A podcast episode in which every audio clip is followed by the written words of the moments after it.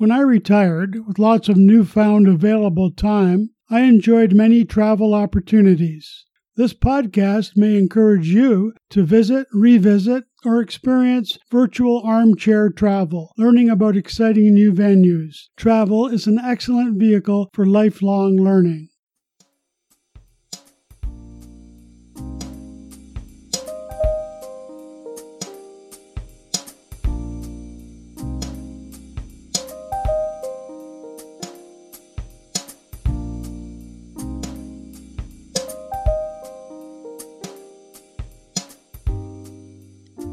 Welcome to the What Travel Writers Say podcast. I'm Mike Keenan, your host, and today we visit Arlington National Cemetery, a place of honor, valor, and remembrance. Like most people my age, I remember precisely where I was the moment John Fitzgerald Kennedy was assassinated in Dallas, Texas. I was on campus sipping coffee in the UWO cafeteria. Today, many decades later, I visit his gravesite in Arlington National Cemetery. I'm with busloads of tourists and veterans. The mood is somber as befits a cemetery, with little talk exchanged throughout the tour. The three Kennedy brothers, John, Robert, and Ted, are all interred here. Shortly before his death, JFK stood at the hillside location overlooking the cemetery towards the Lincoln Memorial, and he ironically commented, I could stay here forever. His gravesite marker is accented by an eternal flame requested by his wife. On his right is their infant son, Patrick Bouvier Kennedy. On his left are Jacqueline Bouvier Kennedy Onassis and daughter Arabella, a stillborn child born in August 1956. Veterans and military casualties from each of the nation's wars are interred in this cemetery, from the American Civil War to the military actions in Afghanistan and Iraq pre Civil War dead were reinterred after 1900. Above the Kennedy graves at the top of the hill sits Arlington House, the Robert E. Lee Memorial. People take photos and stare at the four gray slate markers. The flame was once inadvertently extinguished by a Catholic school contingent that applied too much holy water, but a quick thinking employee relit the flame with his lighter. Our open air bus is quite slow, many vets in wheelchairs. Remarkably, each is systematically assisted into the bus, wheelchairs stacked at the back, and we wind our way through memorials to the tomb of the unknown soldier to watch the changing of the guard ceremony. Over 4 million people visit the cemetery annually, many to pay final respects at graveside services, 100 each week. I'm told that 25 graves are dug daily, and this staggering fact factoid helps me realize the historical depth and breadth of U.S. military action throughout the world. Only two presidents are buried here, JFK and William H. Taft. There are military and political notables, Generals Sheridan, Pershing,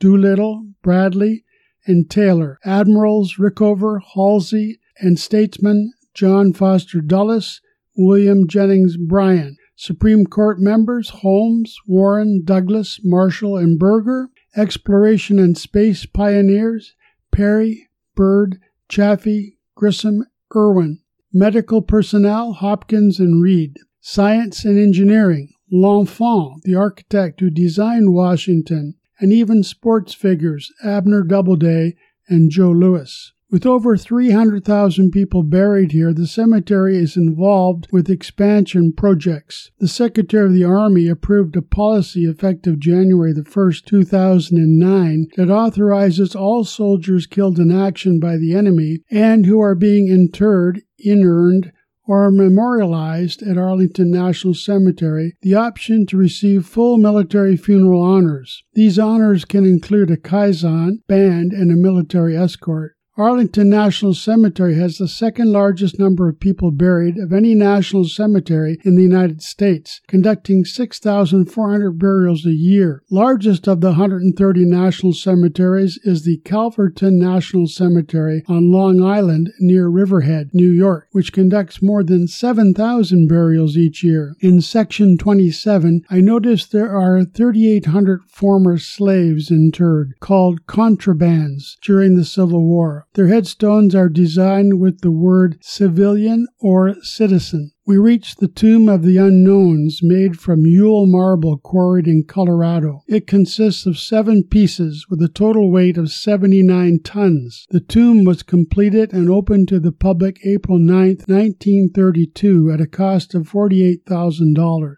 I watched several young midshipmen in white uniforms and caps visit the Memorial Amphitheater, where 5,000 visitors attend each of three annual memorial services held on Easter, Memorial Day, and Veterans Day. The cornerstone, late October 15, 1915, contains a copy of the Bible, the Declaration of Independence, the U.S. Constitution, the U.S. flag of 1915, designs and plans for the amphitheater, L'Enfant's map and design of the city of Washington, D.C., an autograph of the Amphitheater Commission, one of each U.S. coin in use in 1915, one of each U.S. postage stamp in use in 1915, a 1914 map of Washington, D.C., the Congressional Directory, Boyd's City Directory for the District of Columbia, an autographed photo of President Woodrow Wilson, the Cornerstone Dedication Program, and the Evening Star newspaper account of the ceremonies and the campaign to build the amphitheater, constructed mainly of Vermont quarried Danby marble. The marble in the memorial display room is imported Botticino, a stone mined in Italy. The names of 44 U.S. battles from the American Revolution to the Spanish American War are inscribed around the frieze above the colonnade. Dulce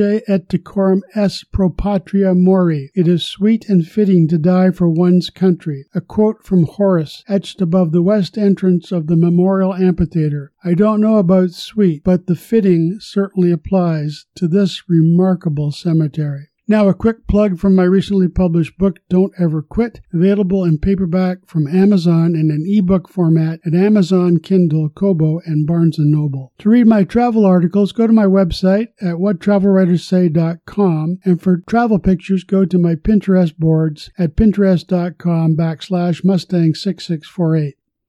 If you have any questions or comments, contact me at mjk6648 at gmail.com. We conclude each podcast with an appropriate travel quote. Today it's from S. Barry Lipkin, who said, Travel is educational. It teaches you how to get rid of money in a hurry. Thanks for listening. Happy travels and tune in again next week for another What Travel Writers Say podcast.